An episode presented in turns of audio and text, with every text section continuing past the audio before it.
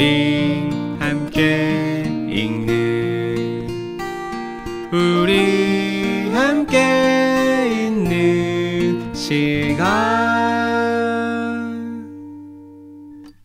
책이라웃 안녕하세요. 책임감을 가지고 어떤 책을 소개하는 시간이죠? 바로 어떤 책임 시간입니다. 저는 불현듯이고요. 제 옆에 프랑스와 엄님, 켈리님, 2022년에도 어김없이 나와 계십니다. 안녕하세요. 안녕하세요. 2022년의 켈리입니다. 와, 안녕하세요. 2022년에 프랑스어 엄니입니다.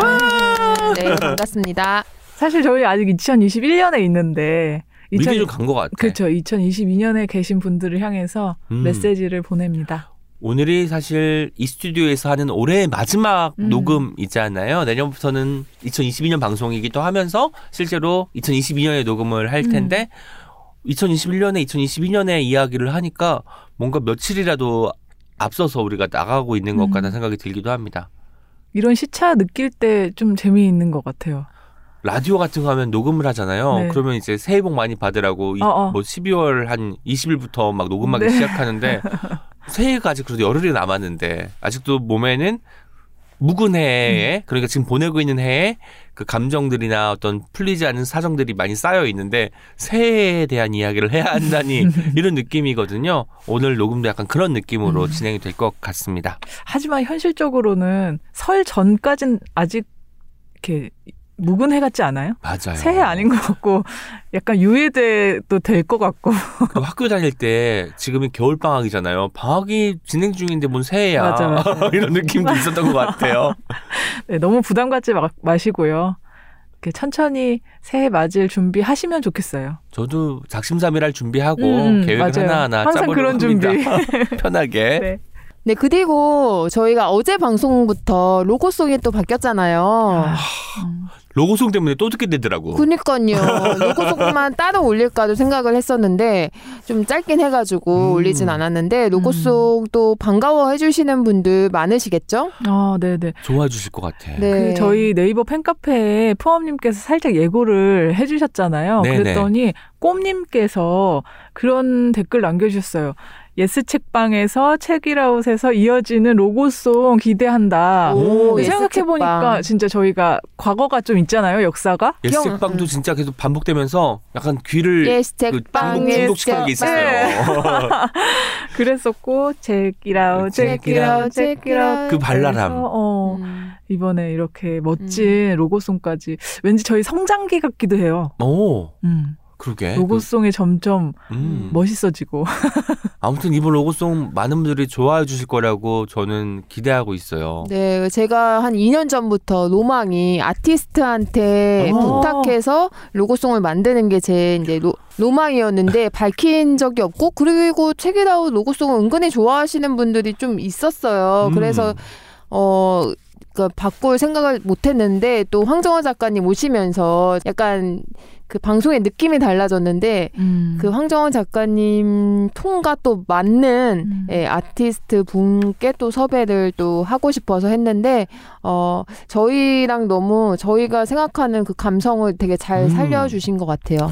왜냐면 윤덕원님은 책이라 청취자이기도 하니까 완전 청취자시죠. 어떻게 네. 이제 만들어야 오은과 황정은 작가님을 다 음. 담을 수 있을까를 알고 있, 있지 않았을까라는 생각도 듭니다. 네.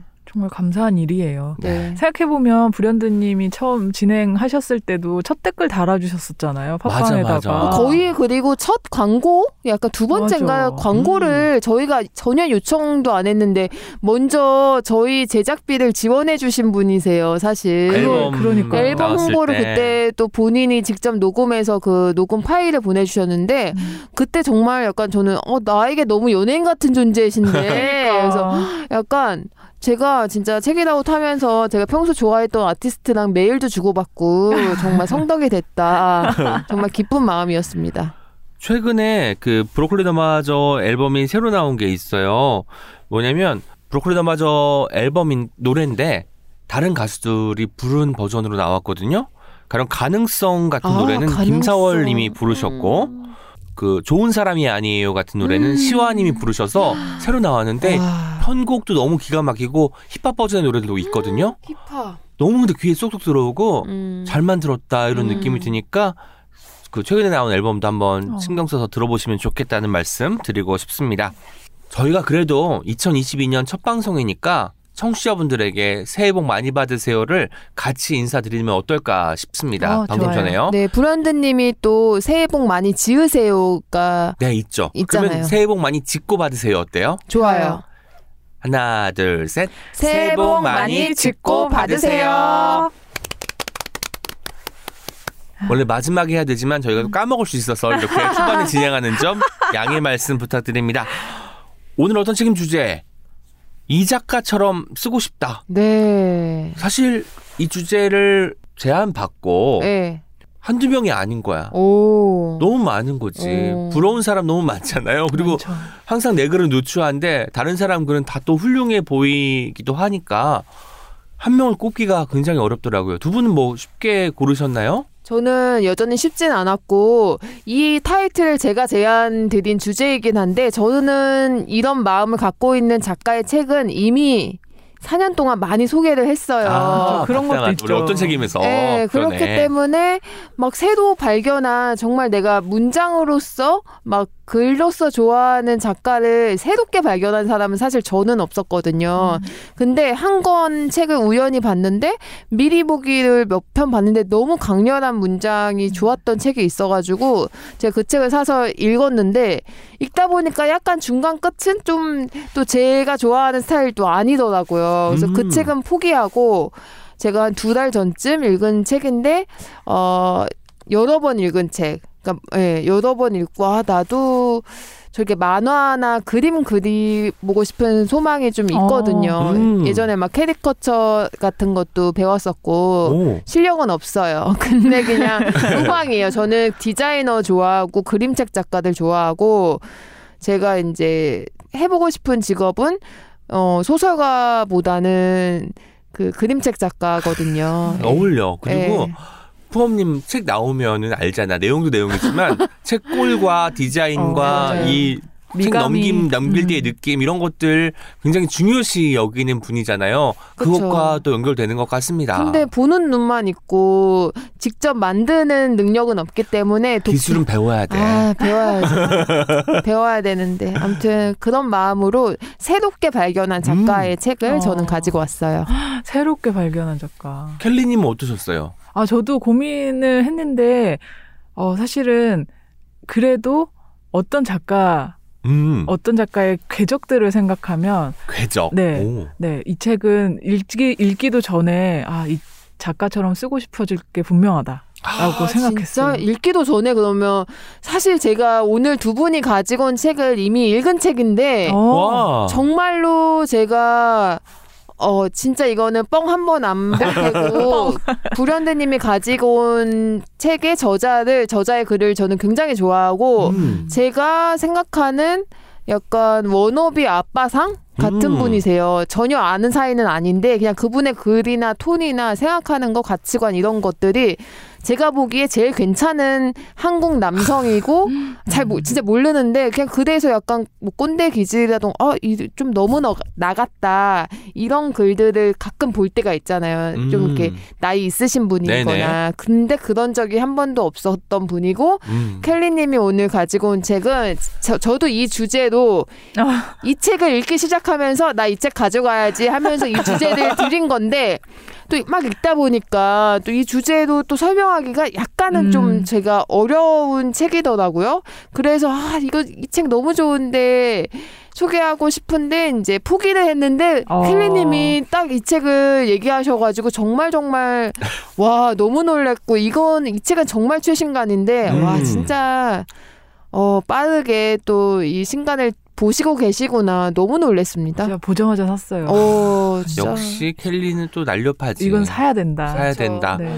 그리고 푸엄님이 여러분 전날 밤까지 거의 맞아요. 새벽까지 어. 소개할 책을 고민하는 분입니다. 사실 켈리님 같은 경우는 한번 칼을 뽑으면 그걸 어떻게든 무라도. 자- 자르는 분이시고 네. 저도 고민을 좀 하지만 결정하면 어떻게든 이 책을 주제와 부합시키기 위해서 음. 애를 쓰는 사람인데 정말 끝까지 고민하시는 네. 분이 푸엄님이 아닌가 그 이- 싶어요. 이번 주제는 제가 일찌감치 좀 말했고 다섯 권 진- 정도 읽었어요 정말로 네네.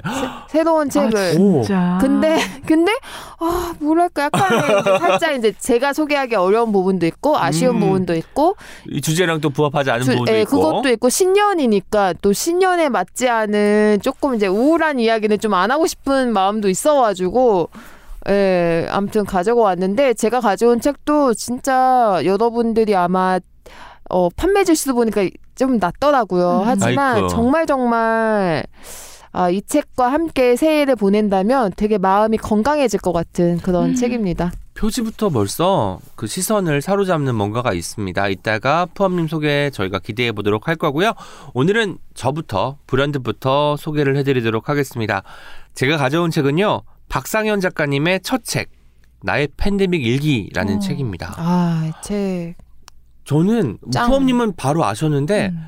저는 동네 서점에 갔다가 음. 보고 제목부터 지금 팬데믹 시기이기 때문에 일기 아 좀 뒤늦게 나온 게 아닐까 작년에 나왔어야 되는 게 아닌가라는 생각을 하다가 아래 띠지 아래에 어떤 추천사가 써 있냐면 예리한 분석 넘치는 위트 분야를 넘나들며 독자를 사로잡는 칼럼계의 이단아 음. 박상현의 첫 책. 칼럼계의 이단한데 몰랐던 거야 내가. 그러니까. 너무 반성하는 마음으로 뒤에 이제 또 추천사를 봤죠. 봤더니 그 정혜승 얼룩소 CEO님께서는 이렇게 쓰셨어요. 기자의 언어와 다르다. 음. 이한 문장부터 벌써 너무 좋은 거야. 음. 그러니까 뭔가를 탐사하듯이 음. 보도하듯이 쓰는 게 아니라 거기에 이제 개인적인 어떤 시선이나 혹은 일상적인 어떤 것을 건져 올리면서 이 상황을 그냥 어떤 여기가 아닌 다른 곳에서 일어난 일이 아니라 현장에 어떻게 가닿을 수 있을지를 보는 느낌이 들었고 우리 또 책이라웃 출연자 분이시기도 한 하지연 저- 박사님께서는 또 이렇게 쓰셨습니다.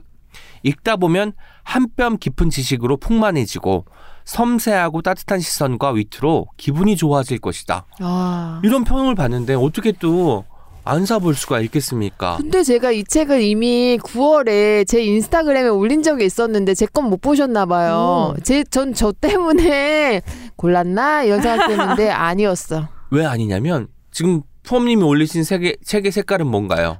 보라색입니다. 제가 가지고 온 책은 음. 노란색에 가까운 색이잖아요. 아, 뭐 그래서 같은 책이라고는 생각도 못했던 거죠. 저는 분명히 좋아요 눌렀을 텐데 좋아요 눌렀는지 확인해 보겠습니다. 안 누른 것 같은데. 안 눌렀다면 그럼 제가 그못 포스트를 놓친 보다. 거죠. 아 이게 좀 정말 중요한 걸 놓치셨네요. 아무튼 뭐 그때 또 읽었으면 뭐 더 좋았을 수도 있긴 하겠지만 책이란 게 또 나한테 오는 또 시기가 있잖아요. 맞아요, 그게. 이제 최근이었던 것이고 이 책을 읽으면서 제가 박상현이라는 작가님을 몰랐던 그 동안의 나가 나 자신이 음. 굉장히 좀 무지했구나. 오. 그냥 제가 좀 지금 그러고 있습니다. 페이스북에서 유명한 분이세요. 아, 아, 그러면 하더라고요. 푸엄님도 그 동안에 이제 칼럼 페이스북, 같은 거를 예, 칼럼 그거 이분이 이제 보셨구나. 운영하시는 네. 그 예, 매체가 있으시고 어 페이스북에서 이분이 어떤 이슈가 나왔을 때 그거에 음. 대해서 이야기하고 와. 이제 뭐 딸 얘기도 있는데 전 딸 얘기를 또 그러니까 딸 얘기하는 아빠들의 그 여러 가지 심리들을 네네. 제가 이제 되게 막 많이 느끼는데 아하. 정말 적절한 어. 약간 적당한 거리를 유지하는 그런 것들 포함님 말씀해 주셨지만 박상현 작가님의 그 표 2에 적혀 있는 자기소개를 제가 읽어드리도록 하겠습니다. 20세기 말에 미국으로 유학을 떠나 미술사를 공부했다. 함께 유학을 떠난 아내와 함께 두 아이를 키우며 미국에서 20회 넘게 살았다. 한국과 미국으로 가며 스타트업에서 일했고 지난 몇 년 동안은 뉴미디어에 투자하는 일을 했다. 우리말로 글을 쓰는 법을 다시 익히기 위해 연습 삼아 시작한 페이스북 덕분에 본격적으로 글 쓰는 일을 하게 되었다. 현재는 한국의 여러 매체에 테크와 미디어, 문화를 이야기하는 칼럼을 연재하며 온라인 매체 오터레터를 직접 운영하고 있다. 오터레터는 OTTER, LTTER.com이고요. 이걸 구독하면 이분의 편지를 받아볼 수 있을 것 같은데요. 재밌죠? 미술사를 공부했는데 음. 그 다음에 스타트업에서 일을 했고 뉴미디어에 투자하는 일을 하다가 여러 매체에 미디어에 대한 글을 쓰는 사람인 거예요. 대체 정체가 굉장히 도- 궁금해지는 네, 사람이고. 예. 다양한 일을 또 하셨기 때문에 아 그래서 그래 뭔가 식견이나 그 깊이가 있을 수 어. 있겠구나라는 생각이 들었습니다. 근데 미국으로 가신 지가 꽤 되었기 때문에 그 따님하고 아드님이 있는 걸로 제가 알고 있는데 이 두 분은 한국말에 그렇게 능숙하지는 않아요. 음. 그래서 중간중간에 영어로 나눈 대화를 영어로 쓰신 다음에 아래 이제 한국어로 맞아요. 이제 번역을 하셔가지고 적어주신 부분도 굉장히 인상적이었고 이 책은 그러니까 팬데믹 일기지만 한국에서의 팬데믹 상황이 아니라 미국에서의 음. 팬데믹 상황을 조명한 책이라고도 말씀드릴 수 있겠습니다. 근데 코로나가 중국에서 시작되었다라는 이야기가 퍼지면서 미국 내에서 아시아인 혐오가 음. 극에 달한 상황이기도 했기 때문에 이 글에는 뭐 단순히 코로나 무서워, 코로나 어떻게 극복할 것이냐 이런 어떤 방안에 대한 이야기뿐만 아니라 미국 내에서 아시아인을 바라보는 미국인 뭐 서양 백인이라고 그냥 할게요. 서양 백인의 시선이 드러나는 것도 사실이고요.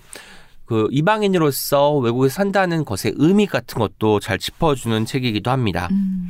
제가 이 책을 왜 이 작가처럼 쓰고 싶다라고 가지고 왔냐면 저희 셋은 어쨌든 한국에서 살잖아요. 그러니까 한국인의 시선으로 물론 개개인의 다 시선이 있긴 하지만 기본적으로는 대한민국에 살고 있는 사람의 어떤 시선으로 사회를 바라볼 텐데 이분은 어쨌든 한국에서 사시다가 미국에 가셨기 때문에 이방인의 시선으로 음. 거기를 볼 수 있는 거죠. 국민으로서 내가 몸담고 있는 사회를 바라본다는 것은 이미 어떤 타성에 젖은 상태로 나라를 바라보는 거기 때문에 객관성이 조금 상실될 염려가 있어요. 아무리 내가 냉철하게 나의 어떤 주관을 빼고 객관적으로 사회를 바라본다고 하더라도 대한민국인으로서 젖어들고 많은 어떤 타성 같은 게 있기 마련이잖아요. 그런 것들이 없는 글이라는 점이 놀라웠고 음. 그래서 저는 사실 외부자의 시선으로 쓴 글들을 좋아하고 스스로도 뭐 여러 가지 글을 쓸 때 한국인이지만 서울에 사는 사람이고 음. 40대 남성 40대 오, 좀, 좀, 말하다가 갑자기 현타? 왔어요. 작년에도 40대셨잖아요. 그때는 만으로라도 아, 됐는데 만으로 지금은 안. 되잖아요. 갑자기 남성으로서의 어떤 시선이 담길 수밖에 없잖아요. 최대한 벗어나고 싶어도 음. 어쩔 수 없이 이제 거기에 매몰되어 있는 부분이 있는데 자연스럽게 이제 그런 어떤 외부자의 시선을 맛볼 수 있다는 거, 만끽할 수 있다는 점이 굉장히 멋졌고 외국에서 오래 살면 또 한국과 굉장히 좀 멀어지는 느낌이 들 것 같은데 끊임없이 한국의 상황들도 예의주시하면서 미국의 상황과 비교하면서 전개하는 글쓰기를 진행하고 계세요. 그것도 부지런하지 않으면 불가능한 것이거든요.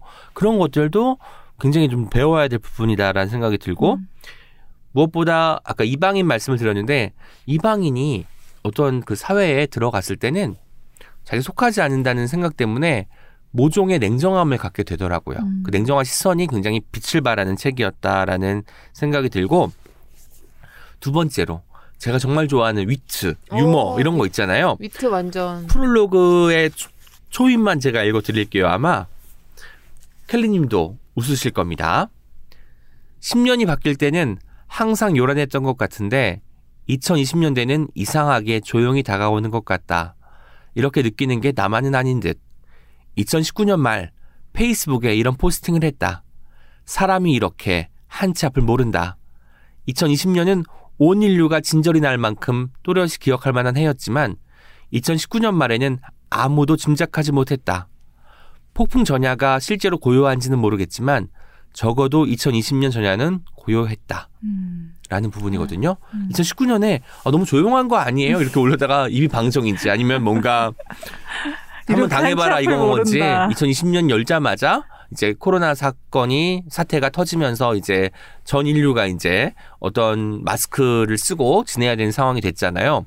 뭔가 한치 앞을 모르는 미래에 대해서 이렇게 위트 있게 자신의 실수를 또 돌아보면서 쓸 수 있다는 것 음. 이것도 굉장히 미덕인 것 같고요. 음. 제일 좋았던 게 아까 포함님께서 뭐 따님에 대한 이야기고 보통 중년 남성이 가질 법한 나도 모르게 드러나고 많은 어떤 불편함들 이런 것들이 하나도 없는 글이라고 말씀하셨잖아요. 이게 어쩌면 저는 그 균형 감각에서 오는 것 같아요. 맞아요. 딱 진짜 균형이라는 음. 단어를 제가 진짜 좋아하는데 음. 이책 읽으면서 저도 비슷한 생각했던 것 같아요. 그 균형 감각 때문에 한쪽에 편을 든다기보단 치우친다기보다는 이렇게도 생각해보고 저렇게도 생각해보고 아 그러니까 지금 여기서 문제는 이거인 것 같다라고 결론까지 도출되는 과정 자체가 굉장히 산뜻하고 탁월하게 전개되는 글들로 모여 있다고 볼 수 있겠습니다. 그 균형 감각과 어떤 것을 알려고 하는 마음, 탐구하는 마음이 결합하면 이런 글이 나오는구나. 짧은 글, 일기는 사실 짧은 글이잖아요. 네. 짧은 글과 사이사이에 꽤 긴 칼럼들이 들어있는데 이 칼럼에는 또 깊이가 있어요. 짧은 글만 잘 쓰는 것이 아니라 긴 글도 잘 쓰는 거는 왠지 잽도 잘 날리지만 음. 엎어것도 있다. 이런 느낌이 들어서 이 작가의 다음 책을 기다리게 되더라고요. 제가 얼마나 이 작가님한테 약간 반했냐면 유튜브에서 검색을 해서 몇 개 영상을 찾아보기도 아, 했는데 영상도 있어요. 몇 개월 전에 어떤 인터뷰를 하셨더라고요. 네. 거기서는 이제 12월쯤에 국내에 들어오고 싶다, 들어올 계획이 있다라고 했는데 지금 상황에 뭐 들어오셨는지는 모르겠어요. 뭐 그런 이야기도 하시면서 그때도 이제 코로나 상황이다 보니까 한국의 매체에 계신 어떤 분과 줌으로 그 이야기를 나눈 아. 걸 유튜브 영상으로 음. 편집을 해서 이제 네. 올라온 걸 제가 봤거든요.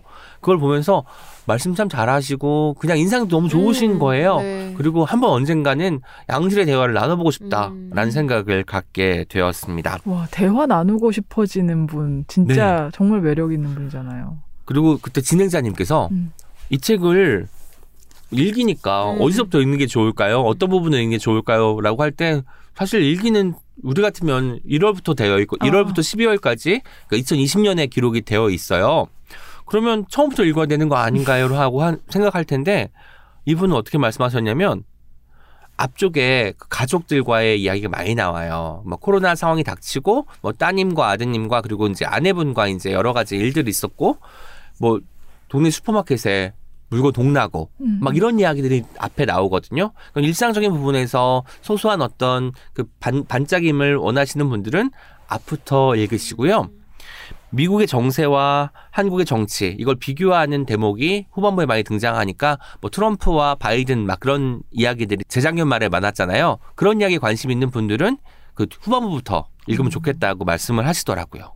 그래서 보통 자기가 쓴 글은 자기가 잘 모르거든요. 음, 근데 음. 그걸 또 꿰뚫고 있다는 것도 냉철함이 없으면 불가능한데 그렇죠. 그런 것도 너무 멋있어 보였습니다. 네. 아우, 저는 불현듯님이 제가 책을 읽은 그 느낌과 너무 비슷한 느낌으로 읽으셔가지고 아 어. 둘이 좋아하는 그 코드나 이런 문장이나 사람이나 이런 게 비슷하구나 생각해서 뭔가 약간 동질감 느껴지고 음. 뿌듯하네요. 우리가 어떤 책임을 지금 4년째 하고 있으니까 네. 안 비슷해지면 사진 찍은 거 닮았잖아. 아, 그렇죠. 외형도 닮아가는데 네. 내면이라고 어떻게 안 닮아가겠습니까? 음. 바로 이런 부분. 일기는 사실 아무래도 그 사사로운 일에서 사적인 일에서 어떤 그 의미를 또 길어 올리는 역할을 많이 하잖아요. 팬데믹이 만든 풍경이라고 2020년 3월 21일에 쓴 일기에서 이런 대목이 있습니다. 코로나19로 전 세계가 작동을 멈추고 사람들이 집에 틀어박혀 있자 베니스에 물고기들이 돌아오고 탄소 배출이 대폭 줄어들고 대기 상태가 눈에 띄게 좋아졌다고 한다. 결국 지구에는 인류가 바이러스였던 게 아닐까? 이런 대목도 뭐 그냥 일반 일상적인 문장 같지만 뭔가 쿵 하고 내려앉잖아요. 일기에선 이렇게 잽이 굉장히 많이 날려집니다. 114페이지에 보면은 2020년 4월에 쓴 가까이서 보면 희극이라는 제목의 일기가 있는데 이 제목은 찰리 채플린의 말을 뒤집은 거예요. 가까이서 보면 비극이라고 음. 하잖아요. 음. 멀리서 보면 희극이라고 음. 채플린이 했는데 왜냐면 이분이 이제 집에만 계시다가 출장 때문에 여행할 일이 생겼다고 해요. 그래서 어떤 호텔에 갔더니 리모컨은 비닐로 쌓여 있고 음. 그리고 모든 게 다 소독되었다고 안내문이 붙어 있는 거예요. 그리고 식사도 픽업으로만 가능하게 된 상황이어서 이런 조치가 오히려 자기 자신을 강박으로 아. 몰아간다는 아. 이야기를 하는 거예요. 네. 이런 문장을 그래서 쓰십니다. 호텔의 어떤 표면에도 손을 대지 않게 되고 커튼, 손잡이, 수도꼭지, 테이블 등 주위 모든 것이 위험한 존재로 다가온다. 강박장애나 세균 공포증이 있는 사람이 사는 세상이 어떤 건지 이제야 감이 오는데 그들만큼 능숙하지 않은 상태에서 그들 세상에 들어와 어설픈 흉내를 내고 있다는 생각이 들었다. 음. 우리 모두 이제 막 어. 소독제도 발라야 되고 손도 많이 씻어야 되고 하는데 처음에 잘 안 듣잖아요. 어리둥절하면서. 무심코 왜냐면 만지기도 하고. 습관이 안 되어 있으니까 그런 이야기도 이렇게 잘 담아 주셨고 그리고 중간 중간에 부가 끝날 때마다 이렇게 좀 긴 글로 칼럼이 있어요. 이 칼럼의 또 깊이는 또 이루 말할 수가 없습니다. 따님하고 대화를 많이 하는 게 등장하고 아까 푸엄님께서도 따님하고의 어떤 일화가 굉장히 좋다고 했는데 그런 일기들도 굉장히 아름답고 상상만으로도 뿌듯해지는 경우가 많은데 칼럼에서는 그걸 조금 더 사회에 한 발을 한 발짝 더 나아가는 방식으로 쓰시는 거예요.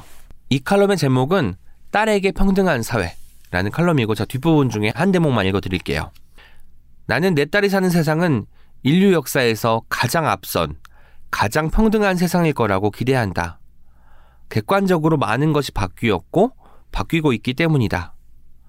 하지만 나는 내 딸이 오랜 세월이 지난 후 나이 들어 죽을 때까지도 남녀가 완전히 평등한 세상에서 살지는 못할 거라 생각한다.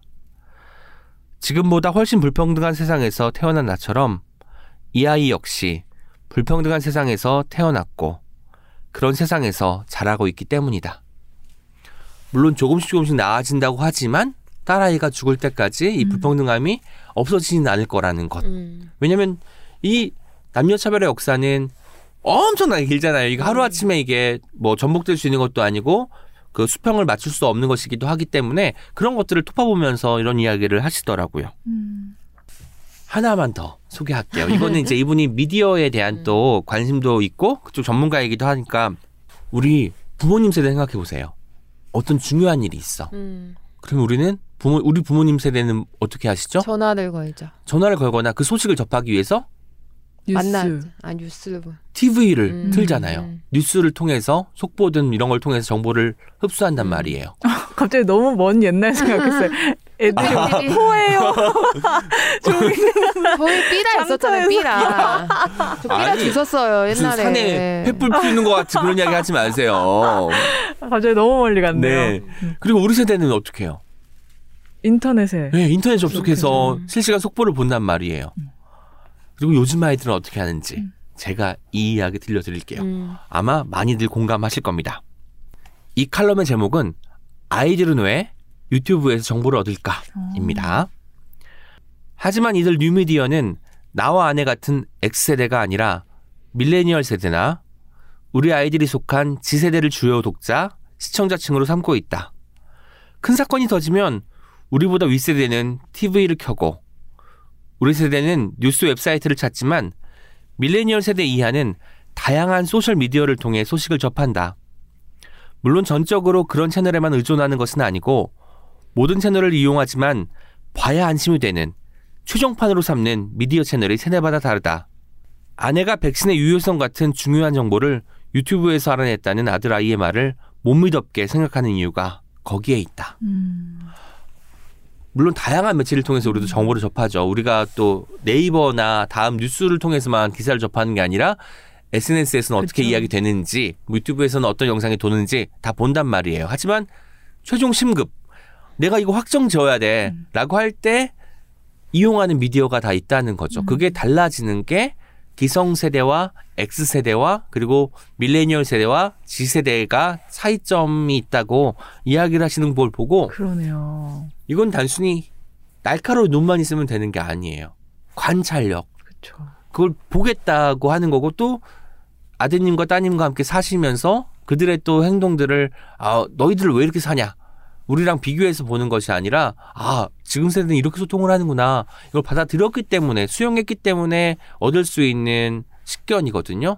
저는 그래서 아까 퍼엄님 말씀처럼 이렇게 두루두루 다 모든 세대에 관심을 갖는 태도가 좋은 글을 쓰게 하고 사회를 조금 더 나은 방향으로 이끄는 것이 아닐까라는 음. 생각을 이 책을 읽고 하게 되었습니다. 그러네요. 그리고 이제 이 저자님께서 책을 낼 생각이 되게 없으셨는데 그 출판사 이제 편집자 분이신지 되게 설득을 해가지고 음. 엄청 설득을 해서 낸 책이라고 하더라고요. 아, 저는? 또 이렇게 나오는 책 되게 좋아하고 맞아. 알, 알잖아요. 되게 저, 아 저는 안 내요 이랬, 음. 이랬 는데 아, 그 너무 내고 싶다 이랬는데 나왔을 때 그 글이 너무 좋은 글일 때가 많으니까. 예. 제가 또 유튜브 영상에서 뭘 접했냐면 포함님 말씀에 이어서 남해의 봄날 대표님하고 계약한 지는 꽤 되었다고 합니다. 그리고 이런저런 글들을 썼다가 없고 없고 어. 또 없고 하다가 남해의 봄날 대표님께서 페이스북에 올리는 박상현 작가님의 글들을 보시고 일기가 모든 게 책이 될 수는 없지만 이 팬데믹 상황을 기록하는 거는 충분히 가치가 있고 음. 나와야 될 책이다라고 음. 해서 설득을 하셨다고 해요. 음. 그래서 책을 내게 되었다고 하고 우리 책이라고 또 출연자이시기도 한 이기준 작가님께서 또 이 책의 디자인을 맡아주셨기 아, 때문에 디자인 책도 엄청 예쁘다고 내지 말씀드릴 수 디자인이 있겠습니다. 압도적으로 예뻐요. 어, 본문 디자인이요. 네. 본문 디자인 어. 조판이 약간 저는 처음 본 느낌? 음. 그 겉에 표지는 사실 음. 저는 어 그냥 괜찮다 정도였는데 안에 보고서 아 진짜 다르긴 다르다 생각했어요. 켈린이 보시면 아시겠지만 이게 일기잖아요. 일기가 써 있고 밑에 또 보라색으로 또 네. 작게 적혀 있잖아요. 이게 2020년 일기인데 이 보라색 부분은 2021년에 다시. 추가된 내용의 일기라고 아, 보시면 될 것? 같습니다. 상황이 어떻게 변했는지까지 기록을 하셔가지고 이 책을 읽으시면 2020년부터 2021년까지 코로나 상황이 물론 미국 중심으로 돌아가긴 하지만 전 세계적으로 어떤 영향을 미쳤는지를 파악할 수 있을 뿐더러 미국에 살고 있는 한국인의 시선을 통해서 그러니까 이방인의 시선을 통해서 이 사회를 바라보는 일이 얼마나 날카롭고 때로는 통쾌하고 때로는 깊이까지 있는지 그걸 만끽할 수 있는 경험을 선사하리라고 제가 확신합니다. 음. 네. 이 작가처럼 쓰고 싶어요. 어. 저희 월간 채널레스 2월호 특집 주제가 일기예요. 일기. 일기가 요즘 진짜 트렌드인가 봐요. 아하. 황정호 작가님의 일기부터 시작해서 그러니까. 일기 뭐 독서 일기도 꾸준히 음. 나오고 음. 예, 팬데믹 일기도 나오는데 여러분 한해 시작 일기도 하면 좋잖아요. 팬데믹 그쵸. 일기 보면서 또 좋은 문장에 대한 자극도 받고 그러시면 좋을 것 같아요. 1월 1일부터 쓰면 한 1월 10일까지는 쓴다? 그거는 까먹게 되는 것 같아요. 한 달이라도 좀 썼으면 좋겠다는 마음을 갖고 저도 일기를 써봐야겠다는 마음을 하게 되네요. 일기의 장점은 또 내 마음대로 써도 된다는 거잖아요. 그러니까 너무 부담 갖지 음. 않고 네. 네, 한 일기로 시작하자. 어, 어, 그런 거 좋을 것 같아요. 네, 켈리님 후추 일기 계속 쓰고 계시잖아요. 너무 맞아요. 부담 갖지 말고.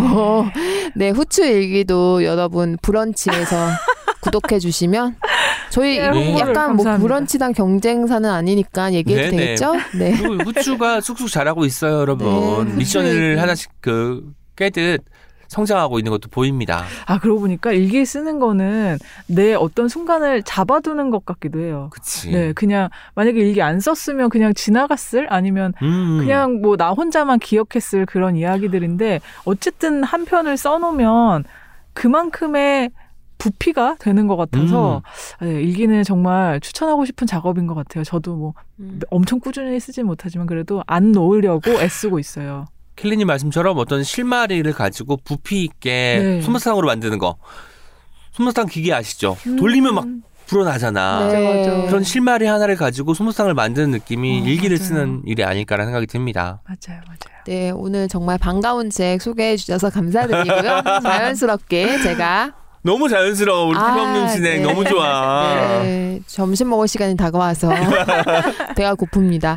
네, 오늘 제가 소개할 책은 그래픽 노블을 오랜만에 가지고 왔어요. 음. 지난주에 삼자 대책에서 그냥님이 멋진 그래픽 노블을 소개해 주셨는데 너무 잘 소개해 주셔가지고 저는 살짝 그 정도로 소개할 자신은 없지만 작품, 책 자체는 정말 자신감 있게 골라온 와. 책입니다. 제목이 페넬로페, 전쟁터에서 돌아온 여 자. 묵직하고 약간 이 제목을 어 뭐 그림은 멋있는데 어 제목이 페넬로페네 약간 뭐 그리스 신화 얘긴가 아, 뭐 약간 수 그. 예, 근데 또 표지의 그림을 한번 보세요. 어떤 여성이 있는데 주머니. 그에 네. 어떤 어떤 거 같으세요? 붉은 천 위에 그려진 어떤 아니 사진인가? 환영이에요, 소녀. 아, 예, 환영. 예, 아, 약간 핏빛. 핏빛이 있고, 어, 그, 저도 이 그림을 처음에 막 심각하게 보진 않고 그냥 글을 읽기 시작 그림이랑 글을 읽기 시작했는데 이 표지 제목이랑 또 음. 그림이랑 한번 보시면 이 책을 또 상상을 해보실 수 있을 것 음. 같아요. 그러게요. 배경은 이렇게 푸른색이고 굉장히 어떤 사람의 옆모습인데 그렇죠. 네, 생각해보면 저 빨간, 저 가슴팍에 있는 저 음. 빨간 그림은 뭘까? 네. 갑자기 서늘해지기도 하고, 그러네요. 예전에 포함님께서 노를 든 신부 가지고 아, 오셨을 때 네. 그때 표지도 굉장히 강렬했잖아요. 그쵸. 그때 이후로 이렇게 강렬한 표지는 또 음. 처음인 것 같습니다. 네. 이 책의 작가는 주디스 바니스 탕델인데 벨기에 작가예요. 벨기에. 네, 벨기에에서 만화와 일러스트 작업을 하는 작가인데 약간 이 그래픽 노블은 수채화 느낌이 강한 그림을 음. 갖고 있어요. 네, 그림도 굉장히 압도적으로. 좋은데 저는 이 그래픽 노블을 그림이 너무 좋아서 한 네다섯 번 봤던 것 같아요. 음. 여러분들 조금 이렇게 그림 보시면서 들어주시면 더 좋을 것 같은데요. 그 페넬로페라는 이름을 들으면 딱 떠오르는 게 그리스 신화, 신화잖아요. 음. 그리스 신화에서 오디세우스의 아내 맞아. 그래서 페넬로프는 이제 오디세우스가 트로이 전쟁에서 돌아올 때까지 20년 동안 그 많은 구원을 받았지만 끝까지 정절을 음. 지킨 여자인데 이 그래픽 노블에서는 완전히 반대입니다. 전쟁터로 떠나는 인물이 오디세우스가 아니고 페넬로페인 거예요. 오. 네. 이 작품 속의 주인공인 페넬로페는 인도주의 의료단체에서 일하는 외과 의사예요. 아. 네. 그래서 이 첫 문장을 이 이렇게 시작이 되는데 내 이름은 페넬로페. 하지만 난 배를 짜지 않는다. 음. 남편을 기다리지도 않는다. 그리고 아들도 없다. 네, 이렇게 시작이 되고 이 작품은 크리스마스 휴가를 맞아서 페넬로페가 벨기에 집으로 돌아오면서 시작이 됩니다. 음, 페넬로- 귀향하면서. 예. 그러니까 잠깐 이제 쉬, 쉬러 온 거예요. 네네. 네, 페넬로페에게는 일주일 후면 18살이 되는 딸이 한 명 있었는데 페넬로페는 전쟁터에서 환자를 돌보느라고 딸을 4년 동안 보지 아이고. 못했어요. 음. 그래서 페넬로페의 이제 원가족들, 그 부모님과 뭐 언니 이런 식구들은 페넬로페가 집에 정착하기를 바래요. 그러니까 딸을 잘 케어하면서 음. 약간 평범한 일을 하면서 엄마로서 잘 지내길 바라죠. 음. 근데 이 남편이 시인입니다. 자- 왜 굽게 갑자기? 갑자기. 네, 남편이 이제 예, 당황해서 갑자기 예술가이고 시도 쓰고 이제 글도 네네. 쓰고 이러는 사람인데 남편과 딸은 페넬로페를 이해해요. 음. 네, 멋있는 다행이다. 어 진상으로 나왔으면 걱정했을 텐데. 예. 그래서 페넬로페가 어떤 마음으로 전쟁터에서 환자를 돌보는지 를 너무너무 잘 알고 있기 때문에 음흠. 이제 두 사람은 받아들인 거예요. 하지만 집에 정착한다면 환영을 하겠죠. 그럼요. 뭐 6개월도 아니고 4년 만에 집에 왔으니 그러니까. 사실 엄마로서의 그리움과 아내로서의 그리움이 또 얼마나 크겠어요. 맞다 맞다. 예.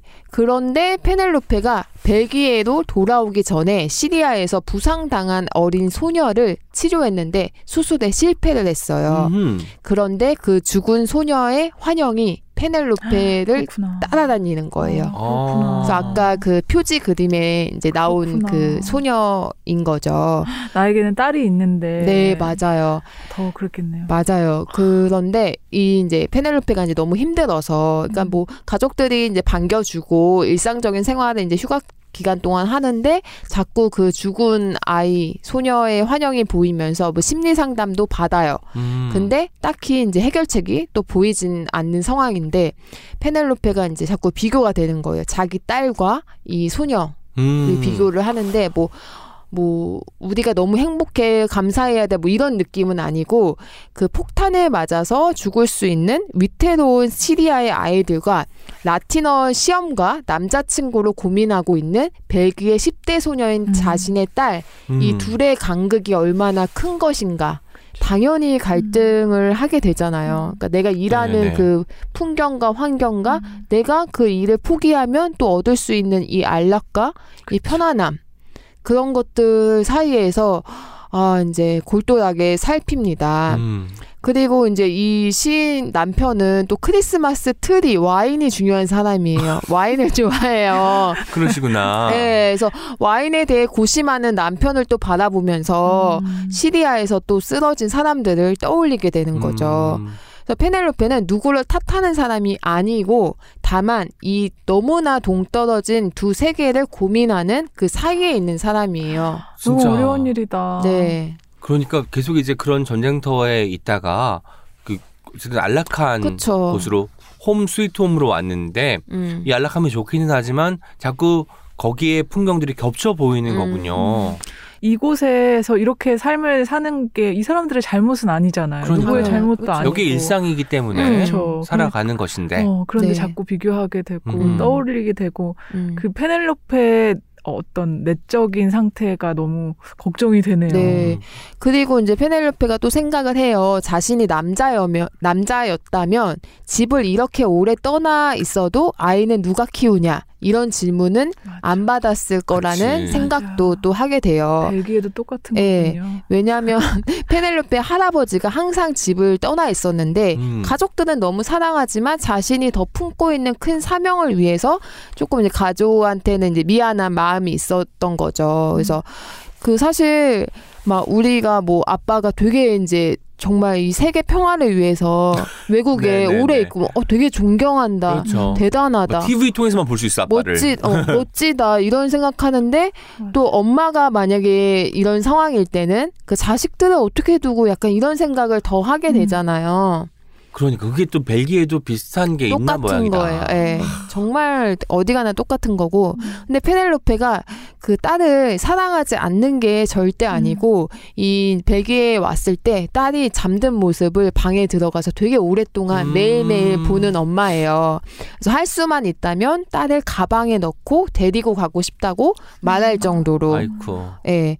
그렇게 또 지내다가 이제 휴가를 잘 보내고 그 다음에 페넬로페가 다시 죽은 소녀의 환영과 함께 다시 시리아로 떠나는 떠나면서 이 그대핑 노블은 끝이 나요. 아, 그 저는- 휴가 동안의 이야기를 네, 휴가 음. 동안에 이제 이 가족들에게 음. 듣는 이야기, 뭐 이웃에게 듣는 이야기, 그리고 죽은 아이의 환영, 그리고 이제 이런 갈등, 고민, 엄마로서의 고민, 아내로서의 고민, 네, 의사로서의 고민 어. 이런 것들이 담긴 작품이죠. 음. 네. 마지막에 다시 떠나는 게 정말 좋네요. 음. 어쨌든 자기가 해야 되는 어떤 사명감 같은 것을 가지고 다시 가는 거잖아요. 네. 그런 게 아니라 "헉, 맞아 나에겐 딸이 있었지 남편이 있었지 가족이 있었지라고 하면서 물론 여기서 음, 음. 머무를 수도 있었을 테지만 음, 그럼에도 불구하고 계속해서 떠오르는 음. 거기에 음. 현장에 여기 안락함과는 반대되는 어떤 복잡한 어떤 상황하고 대비될 거 아니에요. 그럼에도 불구하고 거기를 떠난다는 것은 음. 어쨌든 내가 해야 될 일을 완수를 해야 된다라는 느낌이 강하게 들거든요. 네, 맞아요. 제가 이제 결말을까지 소개한 거는 이 책이 이제 그래픽 노블이기 때문에 그림과 함께 봐야 하는 작품이기 때문에 예, 결말까지 이야기를 했는데 책 마지막 장을 보면 옴기니의 말이 굉장히 길게 써 있는데 너무 중요한 메시지가 많은 글이었어요. 예, 첫 문장이 이렇게 시작이 되고 있는데 이 책은 페미니즘 이야기도 아니고 젠더 문제도 아니라고 이야기를 하고 다만 동시대를 살아가는 사람들이 각자의 자리에서 자신의 방식대로 사랑의 삶을 살아가는 이야기라고 오. 설명을 하고 개인과 가정을 넘어서 더 연약한 사람들의 고통을 그냥 보고 있을 수 없는 사람이 세상에는 있다. 이렇게 이야기를 해요. 작품 속의 페넬로페의 언니는 자식들의 삶을 위해서 자신의 꿈, 자신의 상황, 뭐 삶의 방식을 많이 내려놓은 엄마인데 그 언니에게는 그게 그냥 자식들에 대한 사랑이었 던 거예요. 음. 그래서 그 언니의 선택, 뭐 약간 남편과의 갈등 이런 것들을 자식을 위해서 이제 그냥 받아들이는 네네. 언니거든요. 저는 이 책이 오늘 주제에 왜 가지고 왔냐면 막 정말 대단한 사람이잖아요. 사실 페넬로페는. 근데 페넬로페가 막 대의를 얘기하는 책이 아니에요. 네. 뭐 희생을 해야 되고 아니면 내가 엄마인데 왜 이런 얘기를 들어야 돼 막 분노하는 책도 아니에요. 그냥 일상의 이야기. 그리고 각자 남편도 어 내 아내가 이런 사람이라서 떠나.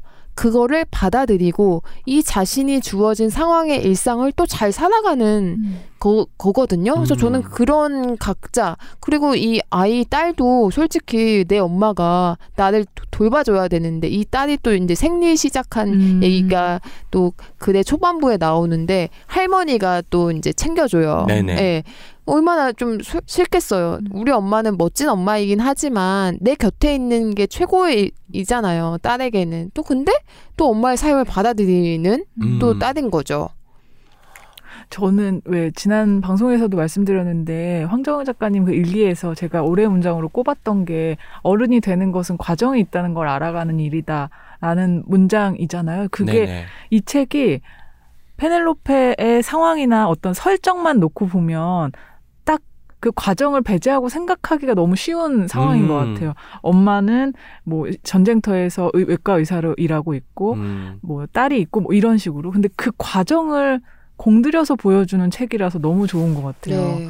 그러니까 작가 입장에서 페넬로페가 그 전쟁터에서 어떻게 활동하는지를 보여줄 수도 있었겠고, 아니면 이 남편과의 갈등을 보여줄 수도 있었겠고, 다양한 음. 것들을 맞아요. 보여줄 수 있었을 네. 텐데, 그러지 않고, 이 그냥 과정, 맞아요. 음. 이 사람이. 음. 거기에 결, 휴가를 보내고 다시 시리아로 돌아가는 그때까지의 과정을 보여준다는 게 너무 중요한 것 같아요. 그래서 음. 독자는 페넬로페를 더 이해하게 되고 이 가족을 조금 더 감정 이입하면서 공감하게 될것 음. 같거든요. 페넬로페는 어른인 거군요. 음. 음. 네. 그래서, 예, 아무튼 진짜로 저도 딱 그 좋았던 지점을 켈리님이 잘 설명을 해주셨는데 이 책에 미덕이 참 많은데 전 너무 좋았던 게 그러니까 어떤 사람의 삶이 더 옳고 훌륭하다고 절대 맞아요. 판단하지 않는 태도가 되게 자연스럽게 그림과 짧은 글을 통해서 읽힌 게 너무 좋았고 페넬로페 가족들은 어 서운하죠 서운한데 그 서운함을 막 폭력적으로 표현한다던가 음. 그렇진 않고 저는 그냥 각자의 삶을 받아들이는 그 모습이 되게 막 아름답 다, 뭐, 막, 아, 대단하다, 이런 느낌보다 그냥, 아, 이게 삶이지. 음, 맞아요. 이런 사람도 맞아요. 있고, 저런 사람도 있고, 각자가 너무 다른 거야. 음. 이런 이야기라서 너무 좋았고, 예. 아, 네. 저는 약간 종종 이제 어떤 삶이 더 좋은 삶인가, 네네. 내가 더 훌륭한 일을 더 해야 되는데, 음. 내가 너무 나랑 가까이에 있는 사람들만 생각하고 사는 음. 사람이 아닌가 이런 고민들도 많이 하고 어 막 그러거든요. 막 이렇게 안주해도 괜찮나 이런 음. 생각도 하고 뭐 여러 가지 생각을 하는데 이 작품을 보면서 약간 어 그냥 뭐 어 약간 위로도 되고 네. 그 엄마로서의 삶, 그러니까 사실 이게 워킹맘들이 읽으면 더 조금 더, 그러니까 일을 너무 사랑하는 음. 사람이거나 일에 열정이 더 있는 사람이 읽으면 더 공감을 할 수 있는 음. 포인트도 분명히 있는데, 그렇겠네요. 그냥, 그러니까, 어, 내 삶에 대해서 막 이제 올해 초에, 초니까 또 막 고민하게 되잖아요. 네네. 그런 분들이 읽었을 때, 어, 막, 어떻게 해야 돼. 막, 더 좋은 삶을 위해서 나가야 돼. 뭘 음. 포기해야 돼. 미안해 해야 돼. 막 이런 느낌을 안 갖고 그냥 어, 내 삶을 좀 자연스럽게 바라볼 음. 수 있는 그 시간을 주는 작품이어서 저는 되게 음, 좋았거든요. 그렇죠. 너는 그런 선택을 하는 사람이고 음. 나는 이런 선택을 그쵸. 하는 사람이고 이걸 받아들일 수 있게 되는 음. 것 같아요. 선택의 결과가 아니라 선택까지 가는 여정을 또 음. 보여주잖아요. 그러니까 이 뒤에 뭐 시리아에 가서 가족들이 뭐 갈등이 생길 수도 있고 거리가 생길 수도 있긴 하겠지만 그런 것을 배제하고 여기까지의 과정을 음. 보여줬다는 게 이 책의 가장 큰 미덕이 아닐까 그러니까요. 싶습니다. 이 순간. 네, 그리고 되게 문장도 정말 좋아요. 이제 페넬로페가 언니랑 대화하는 장면이 있는데 페넬로페가 언니에게 말합니다. 언니, 내가 사람들이 바라는 삶을 안 산다고 그래서 나한테 화가 난 거야? 그렇게 얘기했더니 언니가 너 그거 아니? 넌 못 말리는 고집쟁이야. 정말 내가 음. 세상을 구해야 한다고 생각해? 그랬더니 페넬로페는 언니는 아무것도 몰라. 이러면서 또 얘기하죠. 언니가 아무것도 몰라? 내가 아는 건 적어도 난 자식을 키우는 엄마라는 거야. 음. 자기 꿈을 내려놓고 가족을 위해 사는 게 어떤 건지 그거 하나는 확실하게 알지. 이러면서 뭐 얘기를 하면서 또 페넬로페는 내가 이제 딸을 얼마나 사랑하는지 또 음. 다른 모습으로 또 딸을 사랑하는 엄마인 거잖아요. 음. 뭐 이런 이야기도 있고 어, 저는 이 아빠 캐릭터도 굉장히 괜찮았어요. 음. 그 딸을, 딸이랑 관계도 좋고, 어, 또 아내를 적절하게, 또 아내랑 이제 애정 표현을 하는 것도 있는데, 어, 그런 것도 참 이게 저는 오히려 되게 건강한 가족의 음. 모습일 수 있지 않느나? 이렇게 언니가 좀 약간 힘든 말을 하기도 하죠. 근데 뭐 안 할 수는 없- 없을 것 같아요. 현실적인 사실. 캐릭터인 거죠. 네, 맞아요. 근데 뭐 할머니도 그렇고 뭐 그냥 전체적으로 저는 아 되게 뭐랄까? 되게 자연스러우면서 약간 극단적인 장면과 음. 말과 문장이 없는 것도 음. 너무 좋았어요. 이 책이 생각보다 조금 이제 그래픽 노블이고 양장본이고 이제 조금 무겁죠. 네네. 제가 이제 무거운 책은 잘 안 가지고 오지만 이 책을 가방에 이제 가지고 온 이유는 어, 내 서가 내 방에 이 책을 딱 이 그림 보이게끔 음. 딱 올려놓으면 아, 내가 막 어떤 선택을 해야 되고 어떤 관계 속에서 힘들고 막 여러 가지 상황에 있을 때 이, 아, 이 페넬로페라는 인물을 생각하면서 약간 마음을 조금은 추스릴 수 있지 않을까? 이런 생각을 했어요. 그래서, 예, 이게 작품 내용은 조금 심각하고 심오할 수 있겠으나, 어, 되게 재미도 있고, 되게 경쾌한 부분도 있고, 되게 이제 힘든 부, 뭐 이제 슬픈 어쨌든 상황인 거니까, 그 이제 전쟁터에 있는 네. 그 아이들 생각하면서, 그런데 정말 약간 건강한 책이라는, 그러니까 마음이 건강해지는 책이라는 생각이 들었고, 여러모로, 어, 올 초에 또 나의 삶에 대해서 깊이 생각해 보고 싶은 분들이 읽으면 너무나 좋을 것 같습니다. 음. 네. 이 작가가 어떻게 이런 소재와 이런 이야기를 만나서 이런 작품을 쓰게 됐는지도 참 궁금해지네요. 너무 멋진 작품인 것 같아요. 그 신화 고전 이런 음. 것들을 그 뒤틀어서 쓰는 네. 것들이 이제 유행하던 시기가 이어지고 있는데 왜냐면 신화가 다 내려올 때 뭐 신화니까 그렇게 받아들일 수 있긴 하겠지만 굉장히 가부장적이기도 하면서 지금 시선을 볼 때는 문제될 게 참 많잖아요. 그런 것들을 좀 뒤바꿔 전복해서 상상하는 게 참 잘 들어간 책이 아닐까라는 생각도 듭니다. 그리고 물티슈 브랜드 중에 페넬로페가 있어요. 아세요? 아 그래요? 페넬로페? 페넬로페가 있는데 제가 아이가 신생아 시절에 페넬로페 네네. 물티슈를 썼거든요. 어렸을 때는 네. 사실 물티슈 적게 쓰려고 저 되게 아. 노력하는 편이지만 이제 있긴 있어야 네. 되는데 약간 물티슈 치고는 조금 비싼 아. 편이었는데 친구가 추천해줘서 저자극 약간 그렇고 뭐 질 좋고 뭐 이제 1년 정도 썼는데 그때 약간 아 왜 페넬로페를 꼭 했을까 약간 아하. 정조를 지키고 그런 엄마 뭐막 이렇게 상황 아. 상황에서 아. 약간 그때는 조금 아, 그럴 수 있었겠다. 예, 페넬로페라는 이름을 또 새롭게 또 제가 받아들일 수 있는. 네네. 작품을 만나서 또 반가운 마음도 있었어요. 음. 그러니까 어떤 작품은 우리가 가지고 있던 어떤 캐릭터에 대한 고정관념이나 편견을 또 깨부수는 역할을 해주는 것 맞아요. 같아요. 맞아요. 좋습니다. 네. 마지막으로 제가 소개할게요. 제가 오늘 가지고 온 책은 활활발발입니다. 와. 활활발발. 네, 오. 활활발발.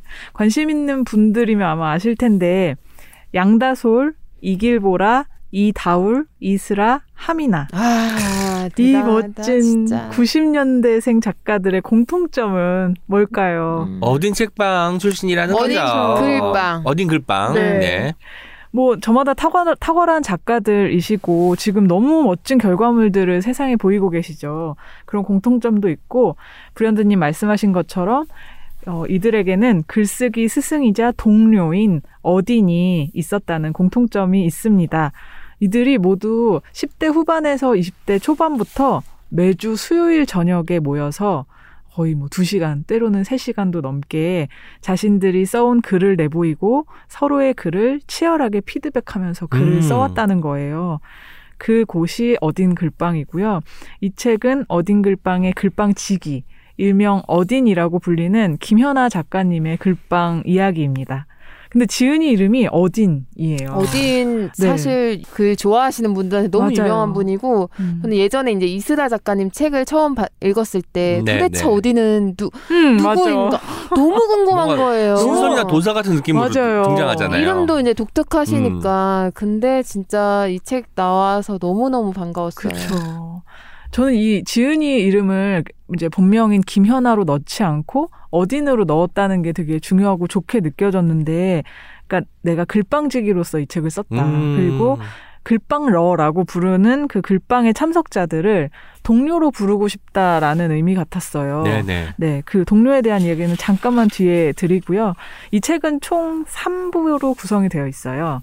그래서 1부는 어딘이 글빵을 하면서 바라본 어떤 풍경들에 음흠. 대해서 다루고 있고요. 2부는 그 글빵러들의 생생한 모습들을 음. 어, 묘사하고 있어요. 그리고 3부가 글빵러들의 멋진 글들을 모은 책입니다. 아, 3부에는 또 글빵러들의 글이 네. 들어가는군요. 근데 정말 깜짝 놀라요. 그 글도 너무 좋거든요. 정말 정말 어, 어, 깜짝 놀라요. 반성하게 되는 글들이 네. 엄청 많죠. 진짜 깜짝 놀라요. 그 이게 뭐 어딘 작가 어딘님에게만 관심이 있어서 뭐 1, 2부만 읽으셔도 되지만 3부를 읽으면 야 세상에 진짜 이렇게 글을 잘 쓴 사람들이 이렇게 있구나 정말 충격받게 되는데 제가 이제 글빵러들을 동료로 바라보려는 어딘의 태도를 말씀드렸잖아요. 특히 인상적인 장면이 2부 끝부분에 있는데요. 글빵러 중에 99, 99, 99라는 네. 글 어, 이름을 쓰는 글빵러. 네, 글빵러가 있어요. 그 구구가 글빵을 마치고 이제 다 같이 저녁을 먹으러 이동하는 길에 어디는 뒤에 있고 음. 구구랑 구구 이제 동료랑 둘이 나누는 대화를 이제 어딘이 무심코 들은 거예요. 음. 근데 어떻게 말하냐면 어른들 말 반만 들으면 돼 이러더라는 거예요. 반만 들으면 네. 돼. 이, 여기에 이 어딘은 이렇게 씁니다. 귀가 번쩍 뜨였다. 어. 왜냐하면 어딘은 그의 말에 어쩐지 마음이 가벼워져서 음. 명랑한 마음으로 밤길을 걸으면서 생각해요. 아, 내가 하는 말을 반만 들어준다니. 나는 앞으로도 얼마든지 마음껏 하고 싶은 이야기를 해야지. 오, 하고. 발상의 전환이다. 기분이 상한 게 아니고 네. 왜 달리 생각할 수도 있잖아. 아. 아. 니 얘네가 내 글방에 와서 토시지 않아 놓치자고 들어야지. 바, 내 얘기를 반만 들을 뭐 이렇게 생각할 수도 음. 있는데 그건 되게 수직적인 시선인 것 그렇죠. 같고요. 어딘에겐 그게 없어요. 아, 완전히 수평적인 시선. 오히려 자유분방하게 말할 수 있는 계기로 그쵸. 삼는 것이군요. 그렇죠. 그리고 이 글빵러들을 나의 뭐 제자라든지 내가 가르쳐야 되는 음. 존재라기보다는 우리는 함께 배워가는 존재이고 함께 글을 쓰는 동료로 보기 때문에 이렇게 생각할 수 있는 거잖아요. 그러니까 우리는 동료니까 서로 말은 그냥 반만 들으면서 내 생각도 키워가고 그리고 동료가 되어서 나란히 걸어가자 이런 이런 말처럼 들려서 네, 네. 네. 어, 너무너무 좋은 거예요. 맞아요. 이 태도가 사실 이 책을 읽으면 글쓰기라는 게 도대체 무엇인가라는 음. 생각을 하게 되거든요. 어, 근데 거기에 어디는 글쓰기라는 게 세상을 보는 시선이고 음. 세상을 대하는 태도라고 말하는 것 같아요. 음. 그러니까 글, 글이 뭐 내 안에 어떤 것을 표현하고 뭐 이런 이렇게 좀 좁은 의미의 글쓰기가 아니라 어떻게 살아갈 것이냐에 대한 아. 이야기. 그래서 이 어딘의 태도가 더 좋았던 것 같아요. 그러니까 동료 시민으로 주변 사람들을 동등하게 수평적으로 네네. 바라본다는 게 그래서 이 활활 발발은 아주 훌륭한 글쓰기 교본이기도 해요. 음. 제가 읽어드리고 싶은 부분이 있는데요. 어디는 글쓰기에 대해서 이렇게 씁니다. 언제나 어디서나 쓸 수 있기 위해서는 손을 벼리어 두어야 한다. 마음에 있는 이야기, 너에게 들은 이야기, 바람이 전해준 이야기, 오래전 죽은 사람이 하는 이야기, 오지 않은 세상에서 보내는 전원, 동네마다 서 있는 느티나무가 서리서리 품고 있는 그 이야기는 불현듯 느닷없이 나에게 온다. 피할 수도 없고 피해서도 안 되는 이야기를 세상에 내보내기 위해서는 모든 날 모든 순간 푸르게 나를 갈아두어야 한다. 준비가 되어 있어야 된다는 말을 이렇게 또 멋들어지게 하시는군요. 그렇죠. 그게 그냥 단순히 글을 잘 쓰기 위해서 글을 쓰기 위해서 나를 벼려 두어야 된다라고만 말하는 것 같진 않아요. 그러니까 세상을 어떻게 바라볼 음. 것인지를 계속 생각해야 된다. 나는 어떤 위치에 서 있고 싶은지, 음. 어떤 위치로 나아갈 건지.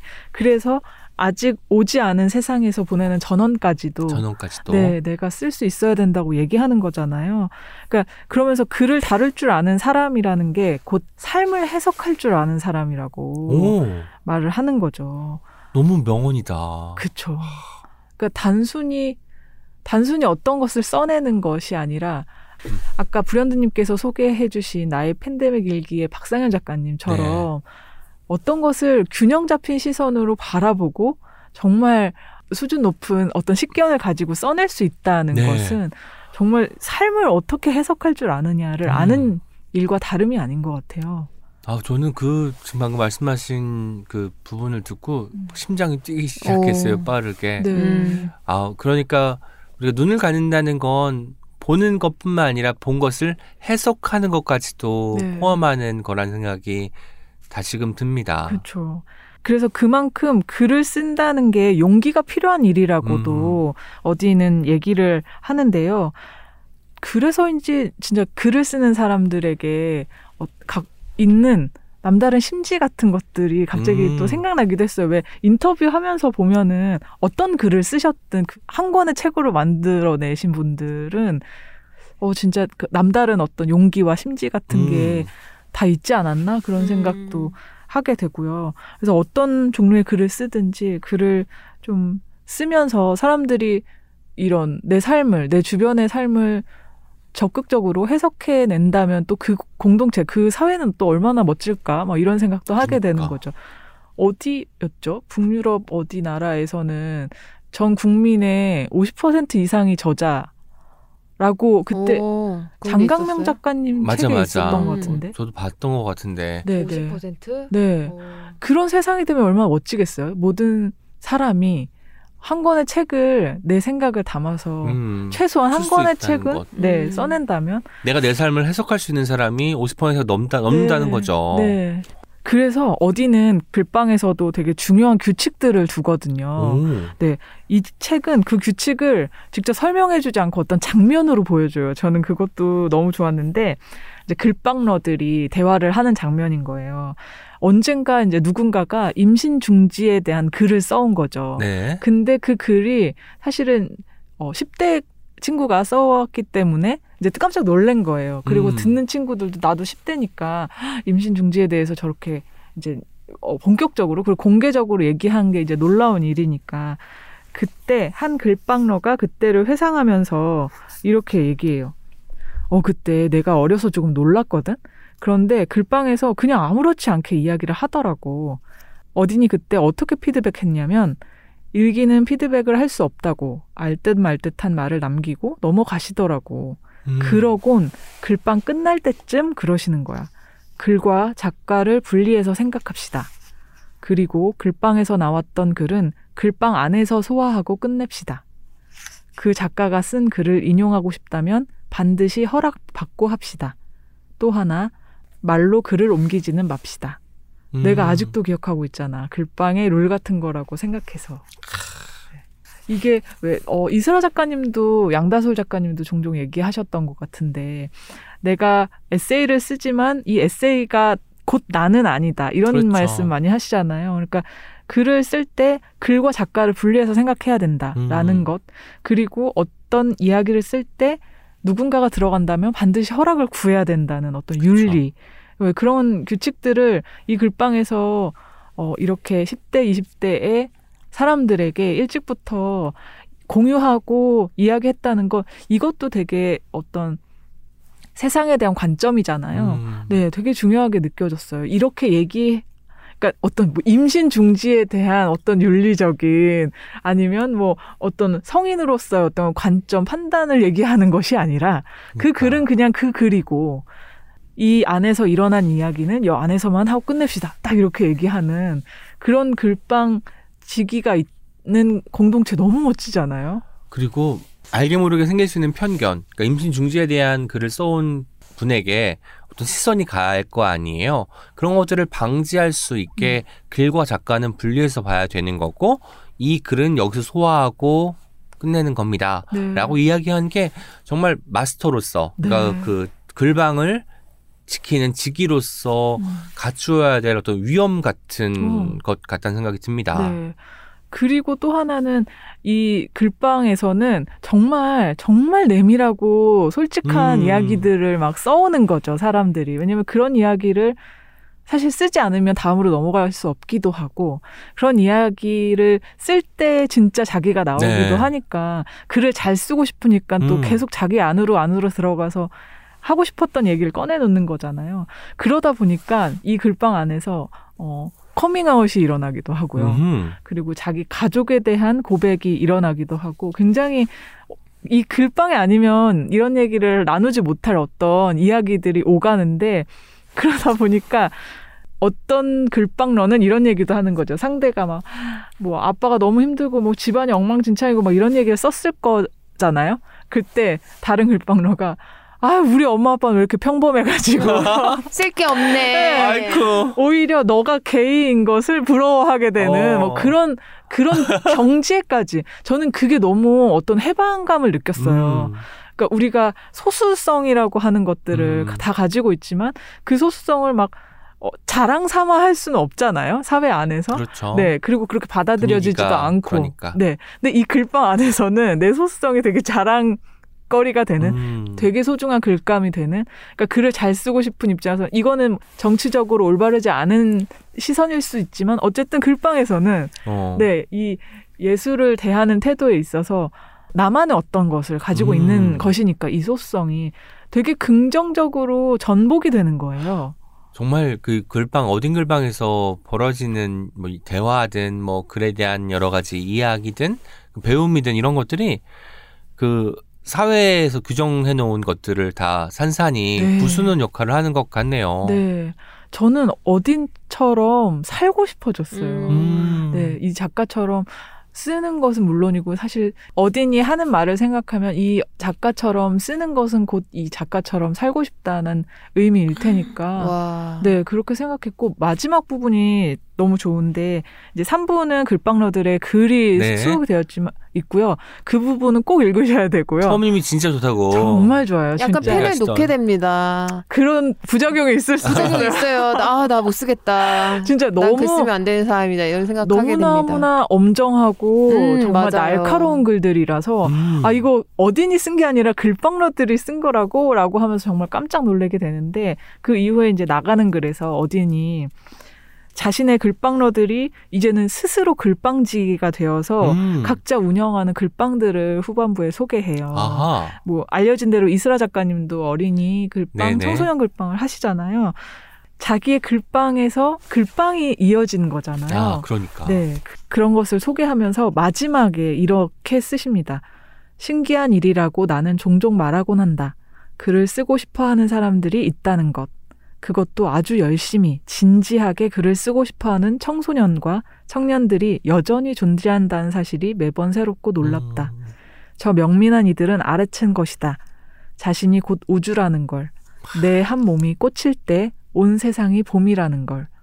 그렇지 않고서야 글 쓰는 것도 모자라 이토록 열렬히 글방을 열어가다니.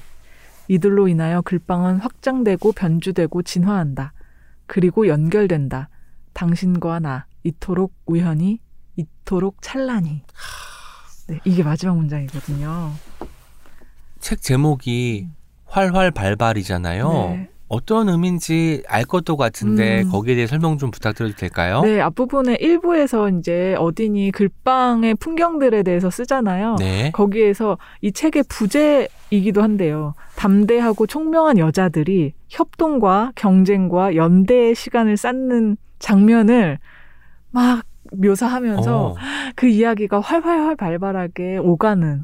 네, 그 순간을 어, 이 본문 안에서는 활활 발발이라는 단어가 그때 딱 한 번 나오거든요. 네네. 거기에서 이 제목이 나온 것 같아요. 활발하다의 제곱 같은 느낌이 네, 들어서 네, 좋네요. 네. 정말 치열하게 너무 어, 열정적으로 음. 자신들의 서로의 이야기를 나누는 것이 네. 이 단어만 봐도 조금 푸- 그 풍경이 엿보이긴 해요. 네. 저 그- 내면이 얼마나 끓어오르고 있겠어요. 네, 네. 타오르고 열정으로. 그러니까 써온 글을 얘기하는 게막 두시간세시간이 넘어가는 음. 거겠죠. 네. 저는 이제 대한민국 출판계에서 어딘 작가님한테 공로상 아, 수여를 해야 된다고 생각을 하고 진짜로요. 또 이제 글방 러드 이제 출신의 작가들이 또 추천사를 다 쓰셨는데 그분들의 이야기들이 이제 이 책 속에 닉네임으로 맞아요. 나오는데 아 이거 누굴까 막 이렇게 어. 상상하면서 근데 나중에는 또 실명도 나와요. 네네. 그렇기 때문에 그런 재미도 엄청 음. 있을 것 같아서 이슬아 작가님 좋아하는 어 독자들이 읽어도 좋고 맞아요. 정말 양다솔 작가님 맞아요. 그들 좋아하는 분들 읽어도 좋고 음. 너무너무 많은 거죠. 예, 진짜 이거는 정말 꽉 차 있는 책? 저는 이런 생각이 어, 들었고, 맞아요. 오늘 저희가 진짜 세 명이 다 약간 균형 감각을 음. 갖고 사는 작가들의 책을 가지고 온 느낌이 갑자기 음. 켈리님 얘기 듣는데 생각이 그러네요. 드네요. 그러네요. 예. 오늘 주제가 이 작가처럼 쓰고 싶다 였잖아요. 브랜드슨 박상현처럼 쓰고 싶다. 프랑스어음은 주디스 바니스 탕델처럼 쓰고 싶다. 음. 켈리는 어딘처럼 쓰고 싶다라고 이야기했습니다. 오늘이 올해 첫 번째 어떤 책임이었어요. 올 한 해도 책임감을 갖고 숨겨진 보석 같은 좋은 책들을 또 저희가 가지고 와서 여러분들께 소개해 드리도록 하겠습니다. 저희가 2022년에도 그 숨겨진 보석 같은 책들을 어떻게든 찾아내서 네. 여러분에게 또 소개하는 어떤 책임이 되도록 하겠습니다. 여러분 새해 복 많이 받으시고요. 다시 한번 저희는 2주 뒤에 또 인사드리겠습니다. 2주 뒤에 또 만나요. 안녕! 우리 함께 읽는 우리 함께 있는 시간 책이라웃